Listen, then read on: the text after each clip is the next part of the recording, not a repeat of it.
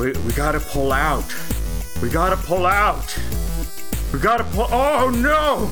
Oh no! We gotta pull out before it's too late. I mean, it's already too late. It's already too late. Yeah. We already came in Afghanistan like 20 times. It's hard to... The pull-out method is very hard, as Joe Biden is finding out. You have to time it perfectly, and it's always, you know, gives you a kind of an unsatisfied feeling afterwards. Yeah. Eventually, you want to pull in. You want to pull in. But that's the... So, you know the old adage on... the song Maggot Brain by Parliament Funkadelic? Yeah. And Mother Earth is pregnant for the third time because y'all have knocked her up. And so I think about that with Afghanistan and pulling out, you know, Afghanistan is pregnant for the third time because y'all have knocked her up. And what it's pregnant with is opium and rare earth minerals that we need in order to make cell phones. Those are some pretty sweet resources, so it's kind of a shame. My whole thing was like, we need to send soldiers in there to vaccinate everybody. Yeah, instead of American Sniper, he could be shooting a gun which vaccinates children instead of murdering children. Well, why does the left want us to practice vaccine imperialism, you know? Spread our vaccine to the whole world. I don't know if that's the problem with the left is there is no... The left, as a term, has no definition because it embodies this wide-ranging series of groups that have vastly different opinions on things, and the only thing that really unites them is the agreement that there should be some state protection for everybody, as opposed to just richer and wealthier people. But the left, they're all rich boys now. Well, yeah, everybody. They're all richy rich boys. Well, that's because that's where the only place where you're really allowed to institutionally learn about communism, and that's what something the right-wing people are about, are sort of right about, is that, you know, it's the academy where this is promulgated. And I don't think universities churn out communists. I wasn't a communist until after I was churned out by our very, very left-wing university, but. I think to some degree, you know, you sort of, in order to learn about communism, you need to be middle class. I mean, Marx was middle class, Lenin was middle class. In order to have the amount of leisure needed in order to accrue the knowledge in order to put this shit together. Like Marx was very famously a lazy little boy and he would get inspired in fits and starts. And that's when he would be at his most productive. But I think I do agree that nowadays the study of socialism is even more relegated to places like the academy. And I don't know if, the YouTubers who want to spread the message of socialism or the podcasters do it at such a critical mass that it can, you know, be recuperated to the point like it was in the Eugene Debs era or even in the Black Panther era to some degree. What about the editors of vanity magazines? The editors of You're talking about our boy Nate? Our boy Nate Jr. Making current affairs, having sex with them bitches, leave you all in fired zone, have you up in them stitches. I can't do the rhymes as good as Jesus der Super Jew, who's just been on a tear of making fun of Nathan J. Robinson by having him be some sort of velvet pimp. Who raps about, you know, hoes and socialism. It's a gag. But Nathan J. Robinson's in the news because there's been a bit of his kerfuffle at his socialist magazine, Current Affairs. What was that kerfuffle? Oh, well, the workers organized and were trying to take over the means of production. My goodness. They were, yeah, so...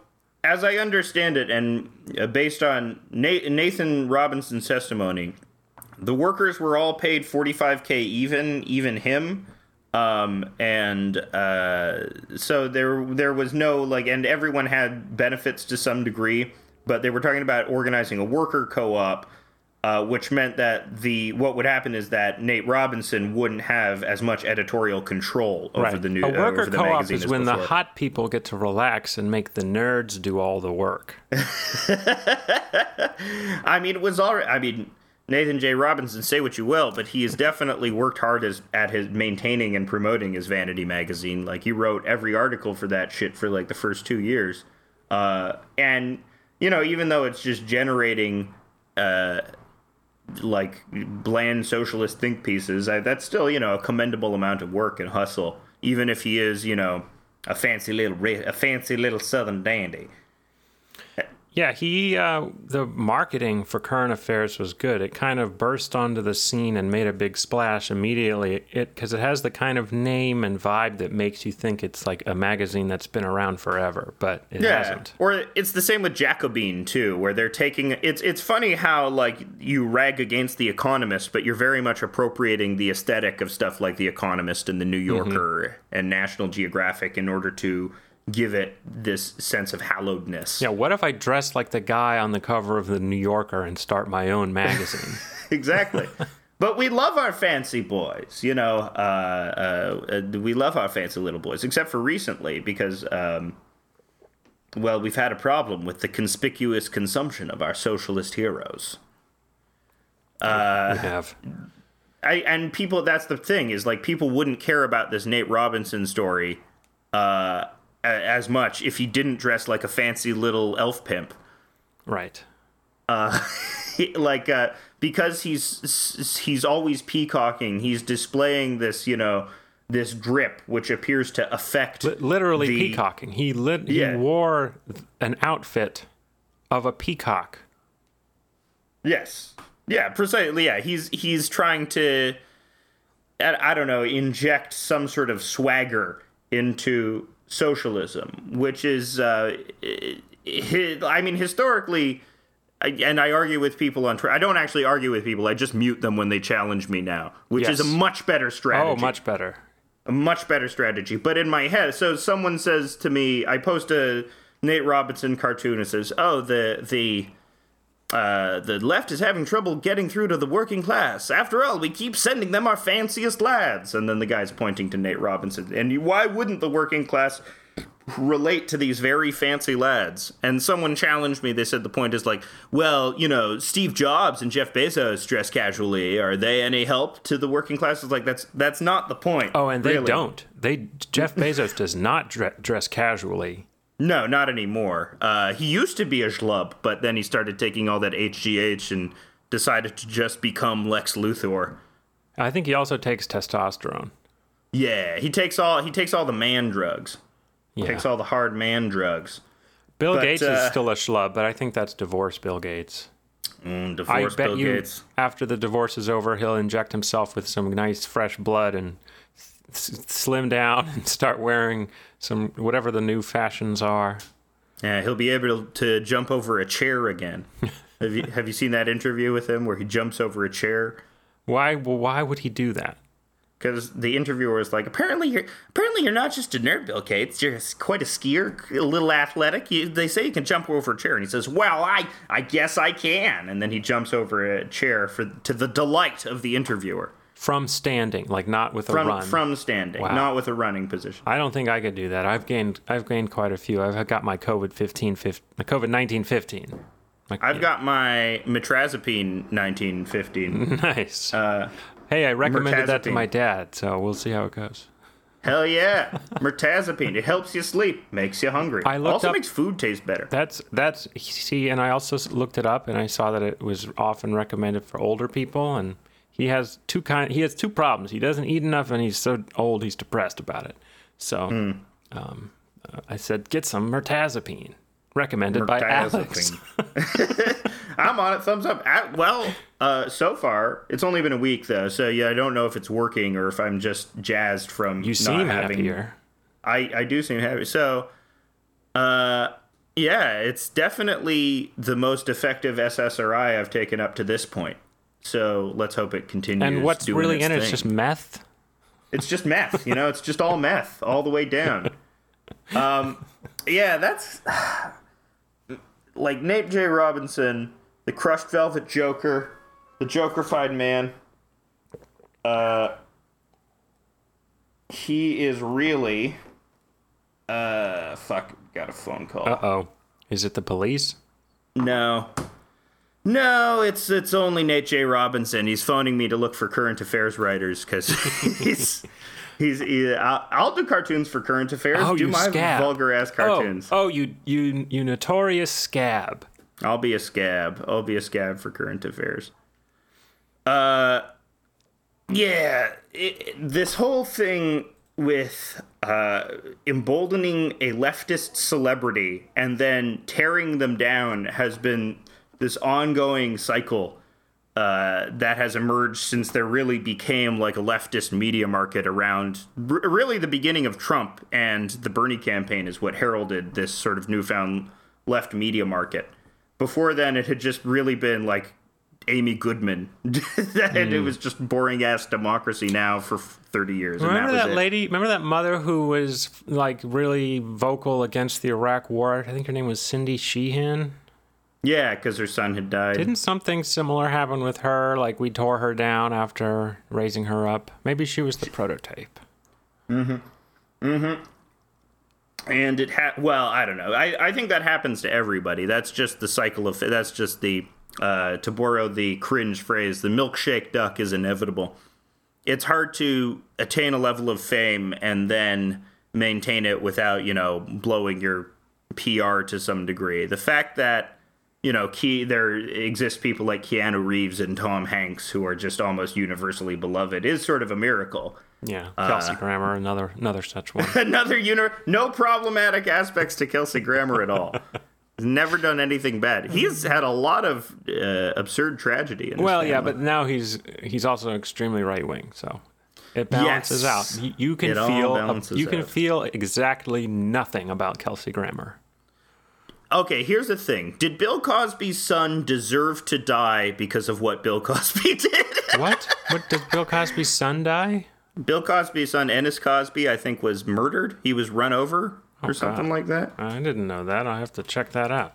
That's one aspect. Did it happen? I'll have to check that.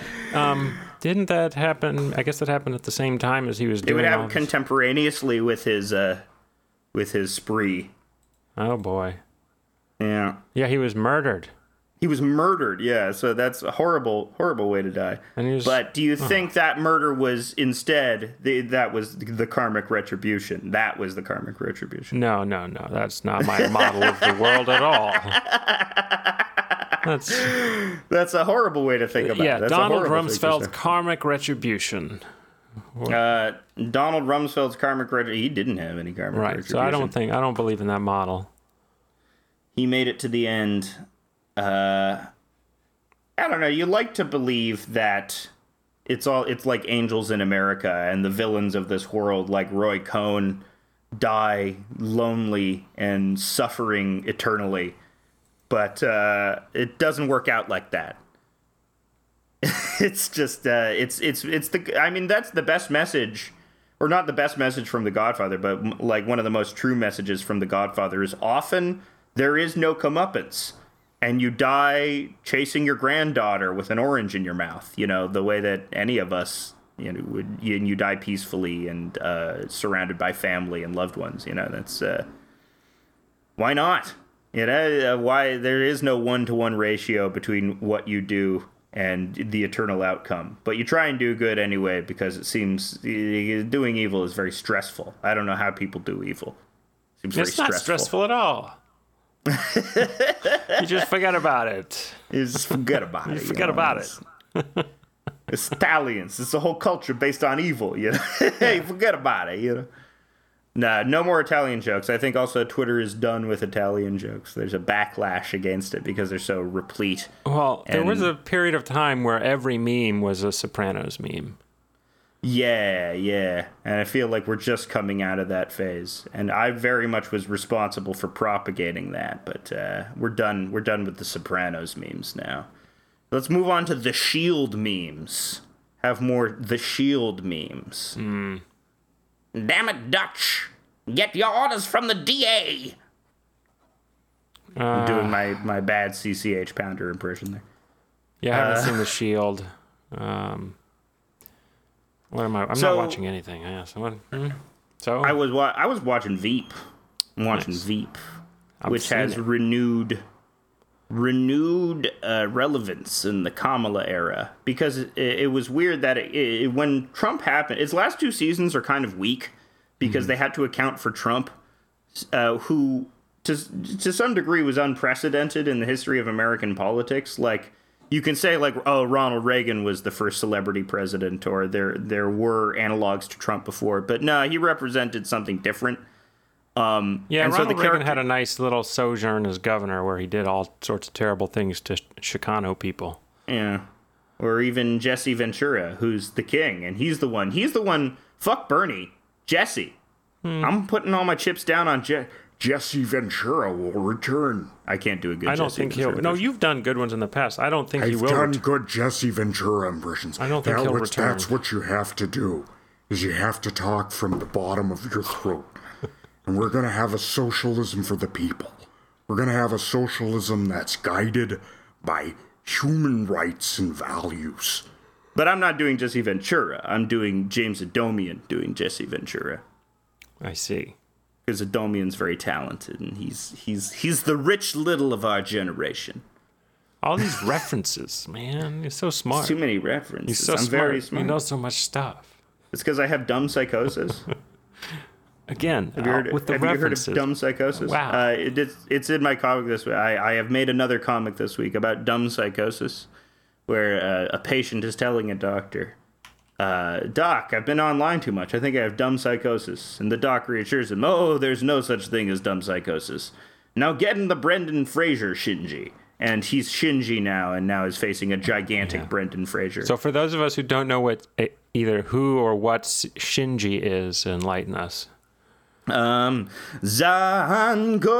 natenji no yoni zonen yashinwa ni nare. That's frickin' Neon Genesis Evangelion was a popular anime in the 90s, which was a deconstruction / recreation of the mecha genre, which included many Freudian themes and is primarily centered around the theme of depression and overcoming it, and using the mecha anime tropes in order to tie into the themes of depression. Speaking of anime tropes, was that in the background the Canadian police robot telling the citizens to go inside? I think what it was is I live across from, which is a park that's heavily trafficked by houseless people. Do you want me to bleep people? That? What? Wait, I live across from this park. Okay, yeah, you can bleep that. Okay.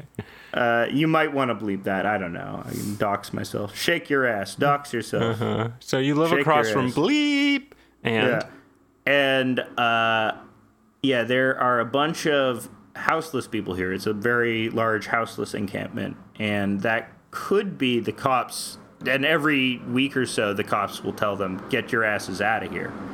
Because that's what they do. Some engage, some resist. There's still the same level of houseless people around.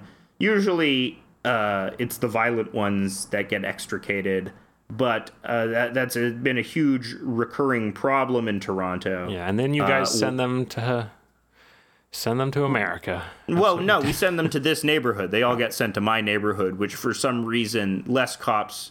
It's more peaceful here, I think, because there's a higher concentration of shelters as well and more resources for homeless people.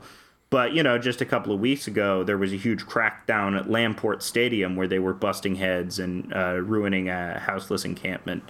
And it got really violent. But this happens every couple of weeks in Toronto as well. And that one was in order to film some terrible TV show, right? No, it was the one in Bellwoods Park was the one that was used to film Why the Last Man, which is already... Why the Last Man is already... Its premise...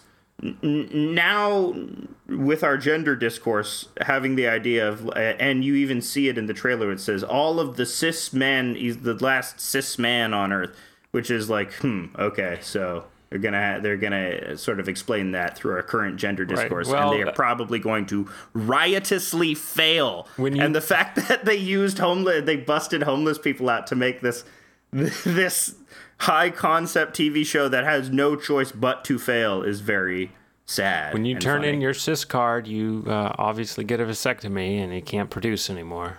There you go. Or you turn, I don't know. There was also like a premise in an old Justice League cartoon where some misandric Amazon has found a way to make all men on Earth sick. But that, you know, comes with complications, including the fact that one of the people that it makes sick is the Martian, who's a man. And so I guess it just recognizes other types of, like, the magic in it doesn't make any sense if you bother to think about it for a second. So I think when you enter, like, and there's a lot of, like, old-timey science fiction that stories. It's like, all the men have been affected by this, or all the people have been affected by this. But then if you bother to investigate that idea for 1 second, it immediately falls apart. And then there's that story where everyone is gay, like that sci-fi story. Do you know that one? Yeah, I remember the sci-fi story. It's where we've crash-landed on the planet of the gays. No, I think, and gosh, who is it by? Wait, is there an Everybody is Gay science fiction? It's by a famous guy. Oh, okay. Oh, is it by... It's not a Delaney, is it? I think it's by the guy that wrote Clockwork Orange, but I'm not sure. Oh, it's by Anthony Burgess? I think. Anyway.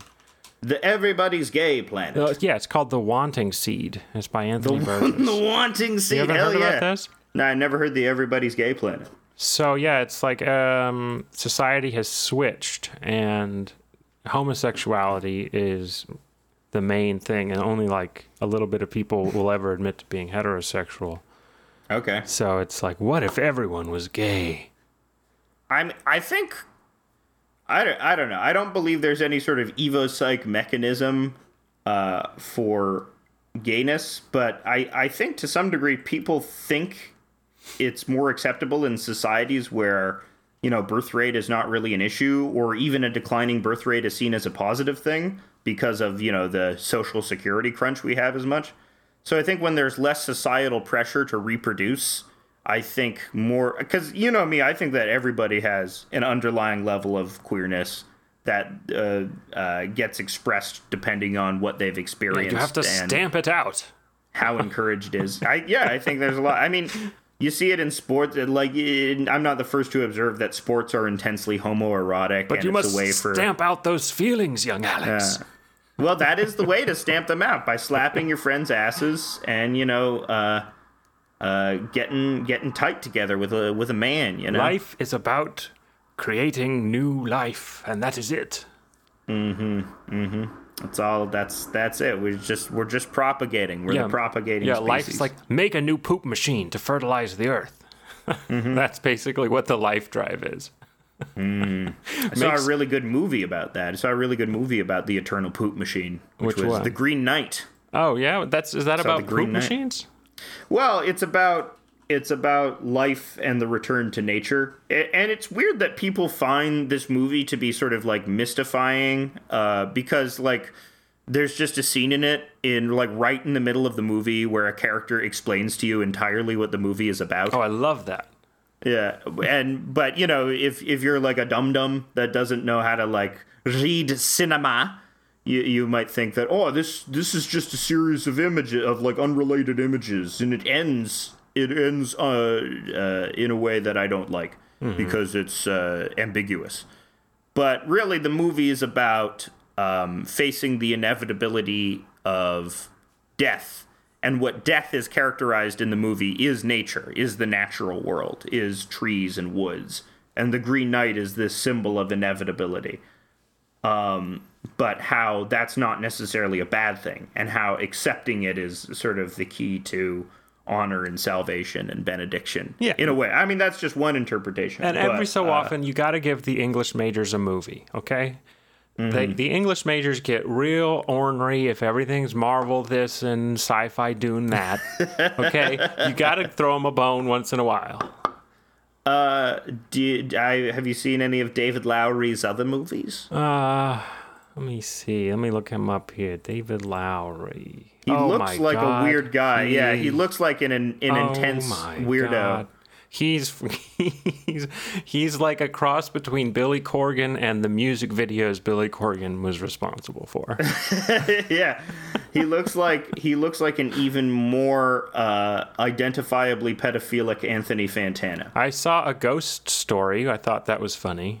Yeah, I liked A Ghost Story a lot. I didn't. That's the only other one I've seen by him, because it also had alleged rapist Casey Affleck in it. So that dampens my enjoyment. I don't pay attention to the private lives of people like that. It doesn't interest me. It's like in one of my other comics. It's like it depends on how strong their character or persona is. Like, the reason why, like, Chris Pratt got clowned for being part of a homophobic church is because for 7 years previous to that revelation, he had been depicted as the funniest, best, most, like, puppy-like good guy. So the idea that he has any flaws or compromising factors in him whatsoever is too much for people who've put him on a pedestal to handle. So they, like, react in a very strongly negative way.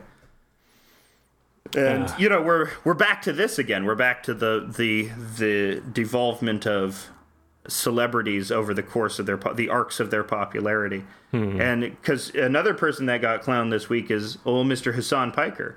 Right. Who is a very beautiful man, as everyone has pointed out. He is. He's very handsome. He's a comically beautiful man. From the neck up. Yeah.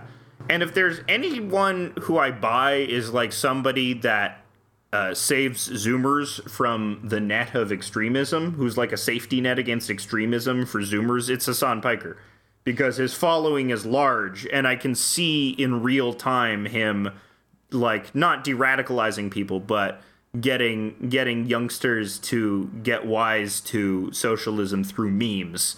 And he's very good at doing that. You know, you can call it bullshit, but I've seen it. I've seen it happen. I've seen him get people into it through the fucking memes. So, yeah, there's this sort of debate around him that I frame in my mind as being like between glorifying consumerism and glorifying socialism simultaneously. Yeah.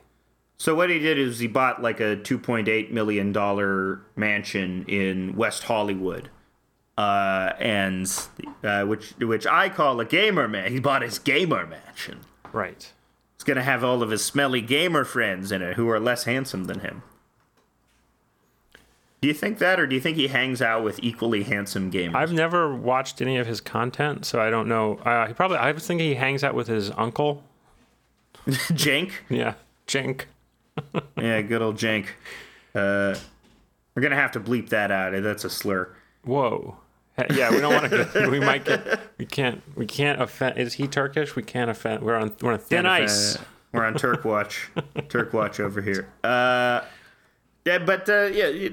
thing with this has sparked this whole once again an internecine debate in the left. Yeah. Who'd have thought it would happen? Here we go again. Like three or four times per week. Yeah. And this is about whether Hasan has sort of exceeded his value as a socialist. Can you, like, really call yourself a socialist and have a mansion? Is the thing, yes. And it's the same thing with Nate Robinson. Can you call yourself a socialist and still have a crushed velour sweatsuit or something? Like that? Yeah, sure you can. And yeah, I guess I land more on that side of the debate where it's like, well, you know, he exists in capitalism. And he works hard to some degree. I guess not. That's probably not the not. It's not working hard. That's the thing. But he's successful, and he produces something that people want. I mean, doesn't and as Marx, a result, Marx has the term bourgeois socialism. Yeah, but to some degree, I think that was him covering his own ass because he realized that, you know, in order to make this socialism thing work, you need the support of the broadest class, which is the working class.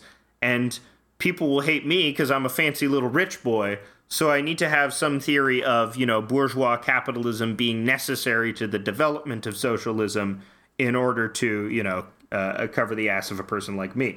And, you know, that's to me, that's why I also, you know, accept less extreme versions of socialism which focus less on worker solidarity, because I am a fancy little rich boy, and I fear the us uprising. I fear the workers, taking over and cutting me with scissors and making hands across America.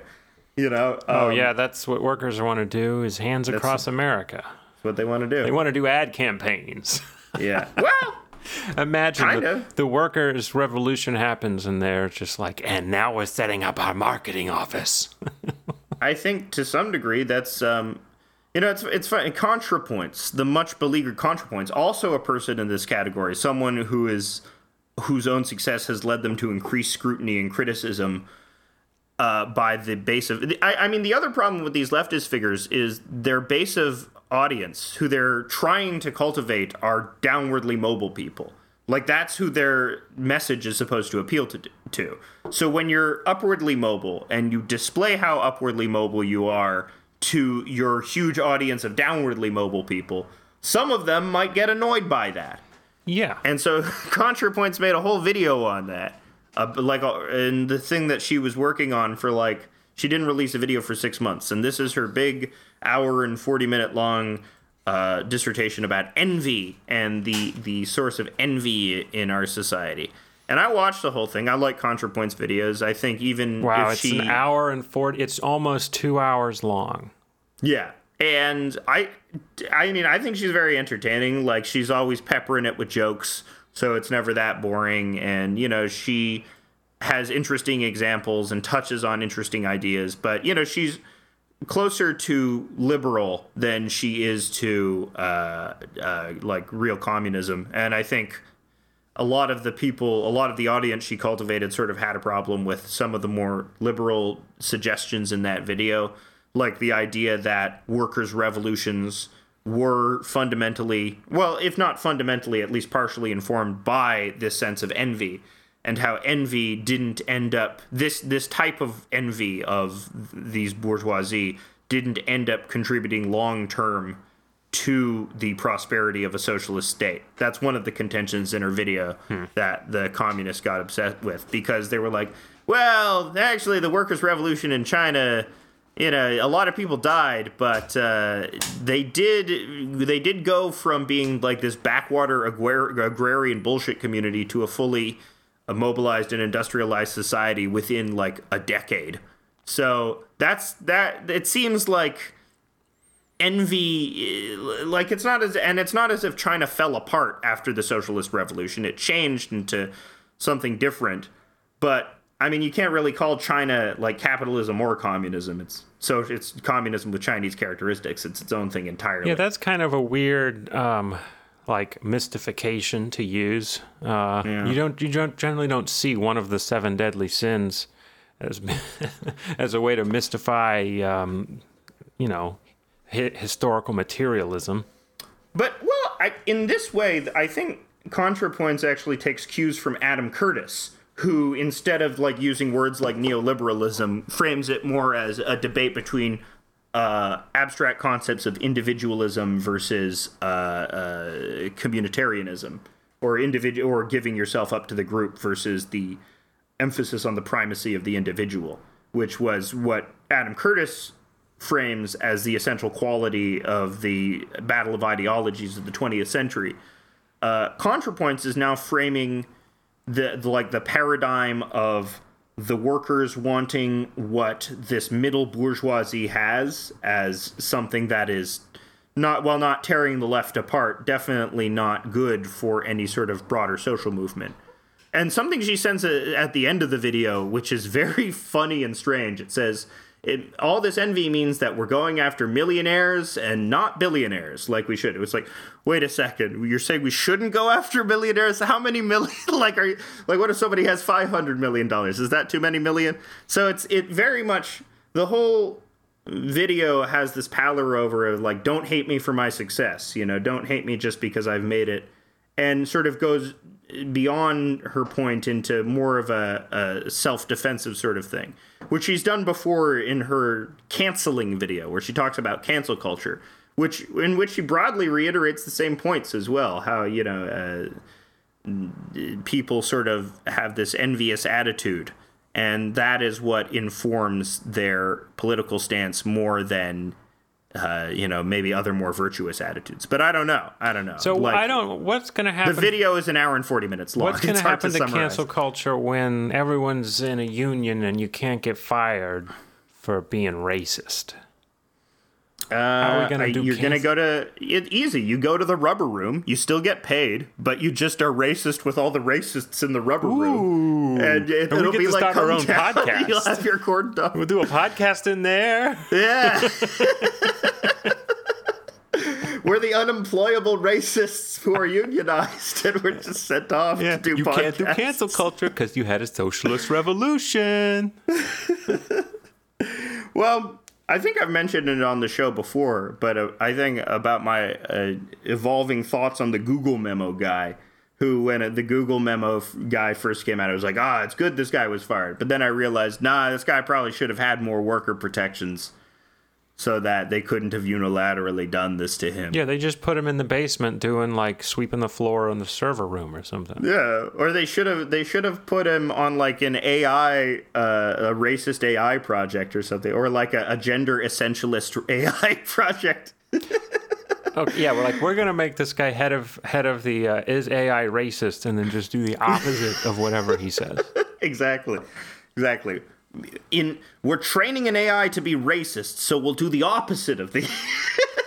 Yeah, well, and so we'll be the most anti-racist of all.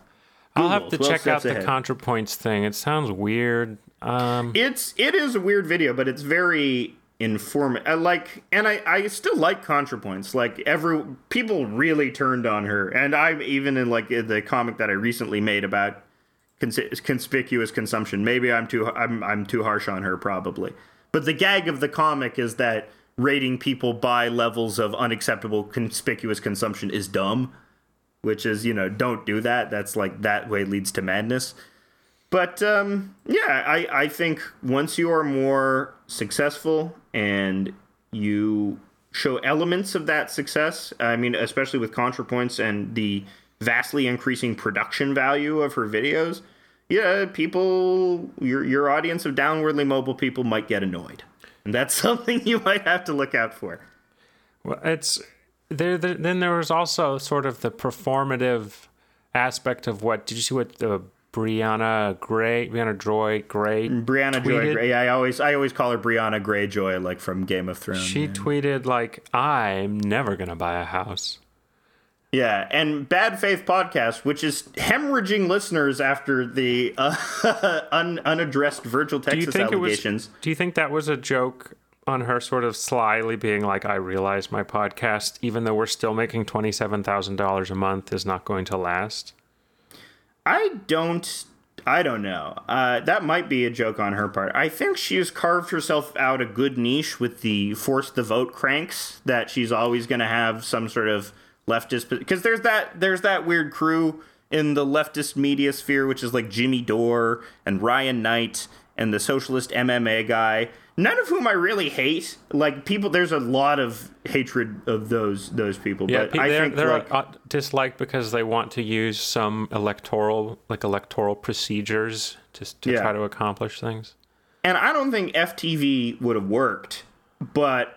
Like, I get where they're coming from. It's like, we want to do anything. We want to leverage any kind of power we have. And at least we're suggesting something. Everyone else who shits on us, give us ideas. Give us ideas of how to wield the marginal amount of electoral power that we have. And, you know, nobody has any because...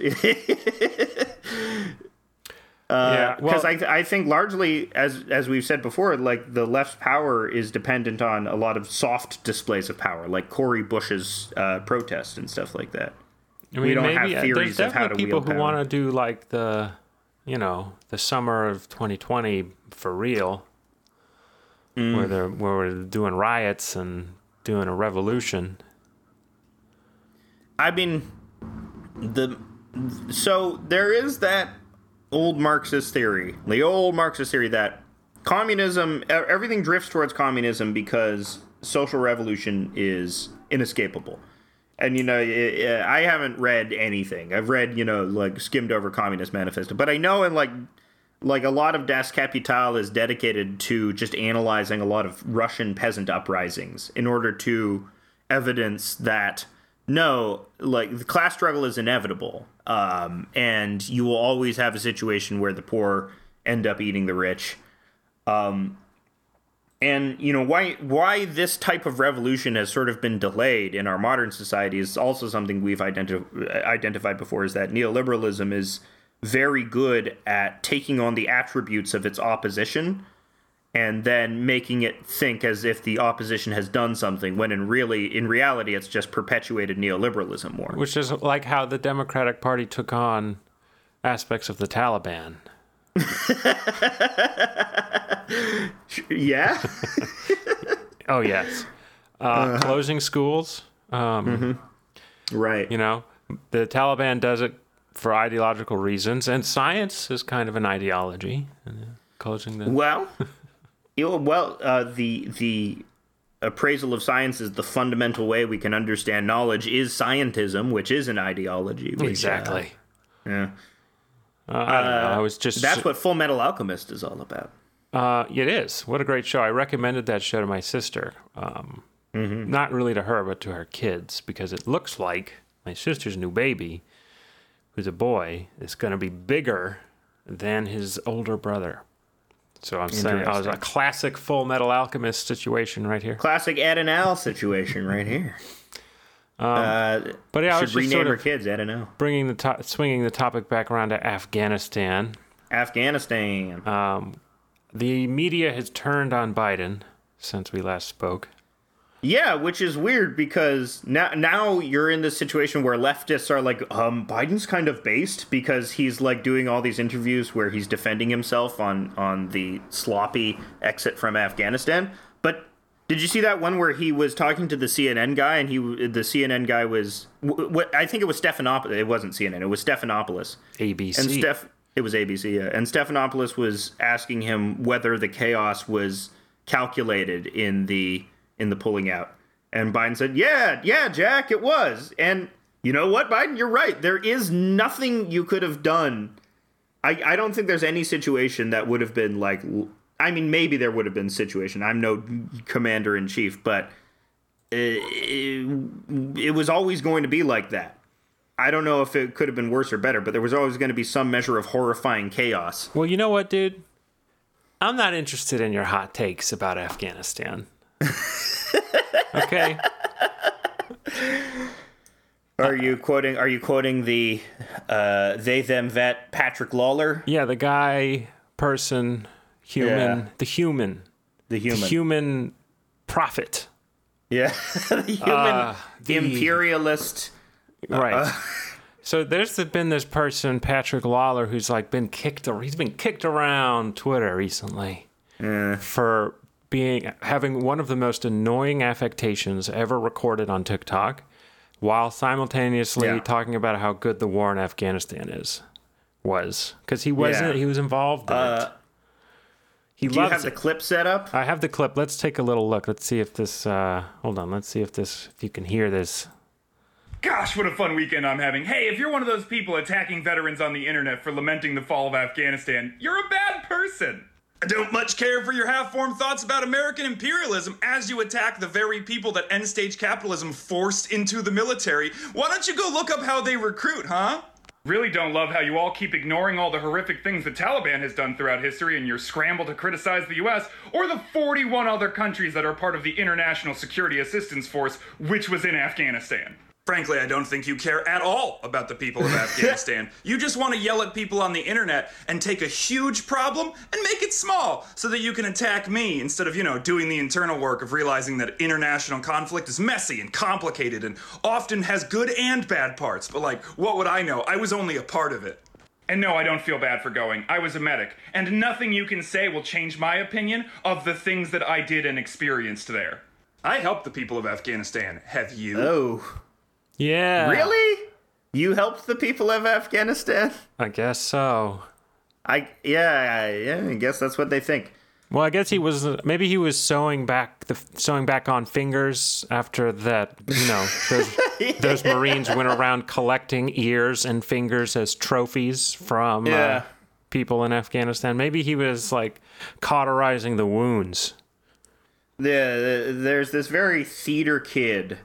It's the whole theater kid thing. Sorry, where you talk like this. I got the pronouns wrong on. You got Patrick. The pronouns wrong. Yeah, they are they them. We won't. No one's gonna be upset.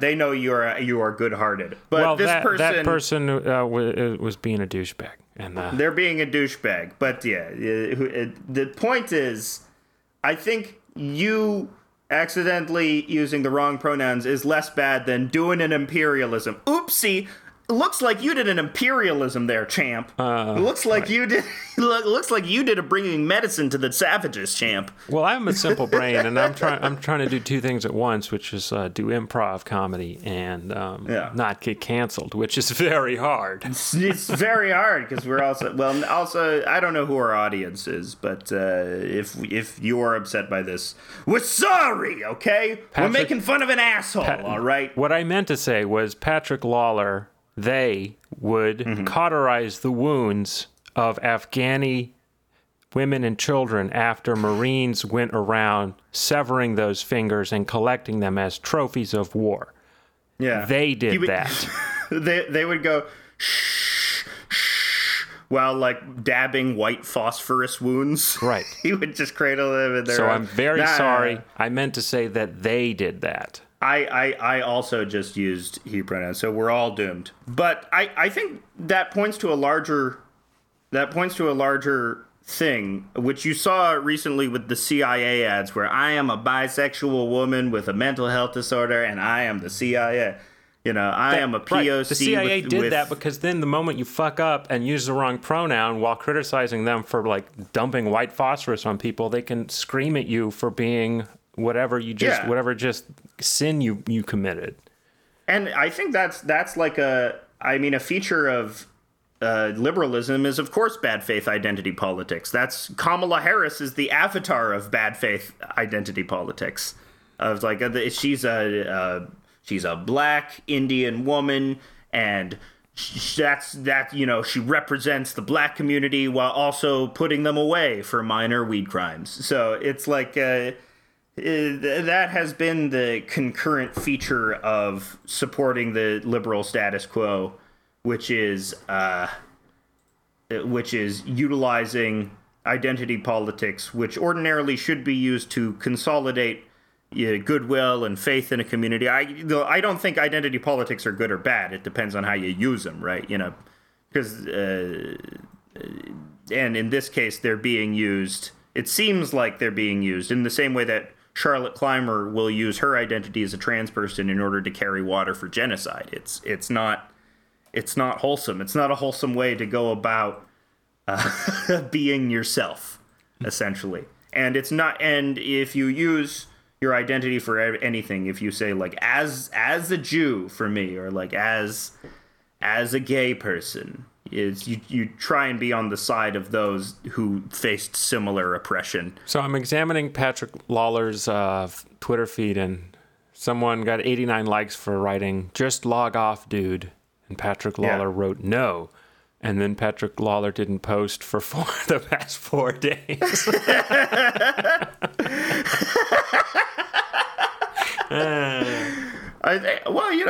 I'm sure there's tons of people calling them like a baby murderer and shit like that. Well, that's probably people started intense. Accusing them of killing Pat Tillman, which is that's funny. That's very funny. Yeah, they should call him Pat Killman. Ooh. Killing Pat Tillman. Pat Tillman's an interesting figure, but yeah, so that's. An interesting figure that came about this week is the Patrick Lawler person. Also, like part of the in disingenuous bad faith identity politics is the women of Afghanistan. The Taliban are going to destroy the women of Afghanistan. You know, which is said by a drone pilot who killed more women than fucking the Green River Killer or something like that. Yeah, I'm sure the Taliban's going to do terrible stuff, but at least they won't be using, like, like tomahawk missiles. They'll be doing like they'll be doing it. They'll be doing artisanal. Yeah, it's going to take. Murder. It's going to be slower at a slower pace. Yeah, the women will actually have a chance of running away. But similarly, I don't think you can.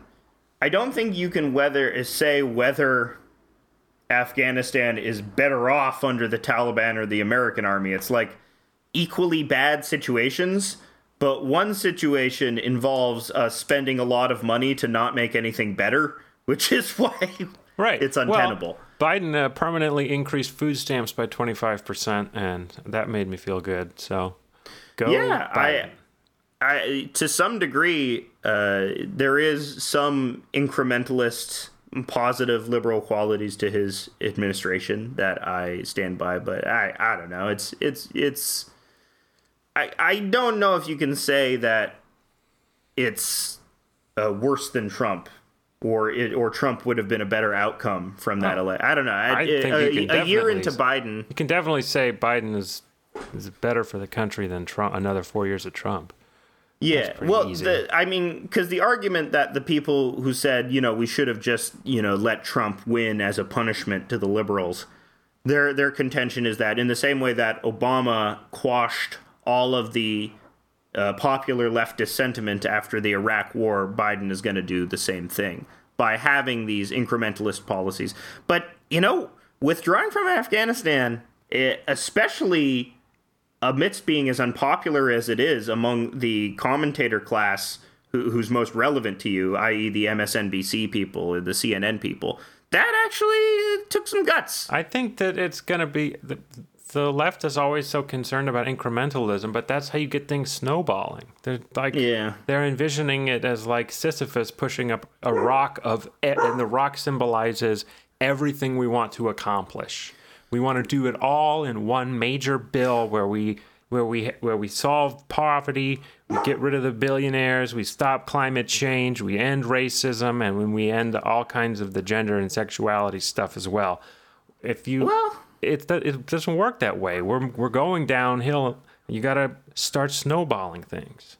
There have been bills like that in American history. I'm thinking of stuff like civil rights in the 60s. The Great Society project was a series of multiple bills. Yeah, that's a series of multiple, but it happened in rapid succession. But the thing is, incrementalism, that type of bill usually, or that type of series of progressive legislation usually only happens in reaction to a crisis.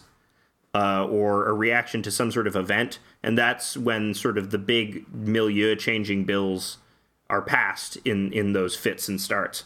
Whereas, I guess we've been conditioned to accept this, like, imperialism and this end-stage capitalism as normalcy, which is why, we don't have crises anymore.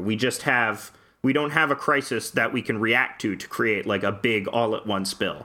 We just have all of these little crises that are constantly happening, and that's what's normal. And that's kind of tough for the content creators out there, because I know they like to rate the crises like on scales of 1 to 10. Yeah. Like, this is a low-tier crisis. It's like 1 or 2. Like, I think that you heard of crisis actors? Here's some crisis factors, okay? Crisis factor 1, not much of a crisis. You just made before we... to end out the show, before we started this show, you just posted a new comic about one such of these content creators. Yeah. Who's always rating things. Mr. Anthony Fantano. Another person who seems to have been built up and then brought down by his own petard. Yeah. His own yellow flannel. Is a petard, is that something that's like, I'm visualizing a stick covered in poo. That's what a petard is. I'm thinking of some sort of like little outcropping from some fanciful like 17th century French pants or something like that. Let's Google petard. Well, so what's going on with Anthony Fantano? Oh, nothing. He just made a post that was like, yeah, I've been doing this for 10 years. I've been breaking bitches and hitting saddles and drinking nugs, and I'm going to be here forever, bitches. Life. Fantano out. Did a very not mad post, because it seems like people have been clowning on him for his content as it, I mean, that's also the unique quality of YouTube, where you develop content that's supposed to be intimate and sort of shitty, so that it feels as if it's just a normal person or a guy making this, and you can have that sort of relationship you would have with them as a friend. So once you start getting more money and you start doing more production value and you start corporatizing your brand more, because that's sort of what you have to do with the momentum of capitalism behind you, and when you start doing it for a living, people who once loved that sense of authenticity now see you for what you really are. This is his "I drink your milkshake" tweet. Read the tweet out. It's very funny. It's been 10 plus years of grind to be at this point. Nobody has my catalog, my output, etc., etc. And I own 100% of everything I've done. Nobody can take it away. Nobody can hate me away. So get used to me taking up this fucking lane until I decide I'm finished. I drink your milkshake. I drink it up. Bastard from a basket. Yeah. No one has my catalog. Giving this a light nine. It should have been Sean Connery in There Will Be Blood. In There Will Be Blood. Yeah, my Sean Connery and my Daniel Plainview voice are the same voice. It should have been him. It would have been amazing. It would have made just as much sense. Look, I'm an oil man. I'm also an ancient Spaniard, and I'm the Highlander as well. He shows up for the audition in the Highlander outfit. Yeah, I will slay Paul Dano with the quickening. Stupid Paul Dano. Yeah, he's really good at being a stupid weasel in that movie. If you, that's the best part of that movie, is seeing him get beaten up and then murdered. Yeah, with a bowling pin. I'll smoke a blunt object. But yeah, I guess Fantano kind of reminds me. Do you know this guy that's gotten big on Twitter with like the, he's got like a French name and he does the looping music? Oh, yeah. Yeah, I know who you're talking about. He's got big... He also has big glasses and like, that sort of moon face. His name's like Marc Rebillet? Marc Rebillet. Yeah. He's very funny. He's pretty funny. I get why people... And it's very much in the Reggie Watts, right. Looping improv comedy style. The post left hates him. What? Why do the post left hate Marc Rebillet? Why does Amy Therese have against... It's not... Amy Therese doesn't... I call it Therese. I don't say Therese. Amy Therese. Is it? I don't know. Therese. Maybe it's Therese. It's like the lower rung guys. Like there's lower rung guys who. Yeah, like Bronze Age Mantis. No, and, he's banned now. He's a high rung. Oh, he's still actually he's high rung. Yeah, he actually has more followers than Amy Therese. Blacked calm pilled. Yes, that guy. The people who do the podcast called The Fed Post, which is pretty cringe. They hate the musical stylings of Italian Reggie Watts, leftist Italian Reggie Watts. Leftist French Reggie Watts. Gay leftist French Italian Chinese Reggie Watts. Gay leftist French Italian Chinese Reggie Watts, yeah. Why do they hate it? Because it's cringe? No, well, because it's like, to them? It's like he's pretty earnestly engaging in leftist tropes and, saying fuck Jeff Bezos is his latest thing. Oh, that's fine.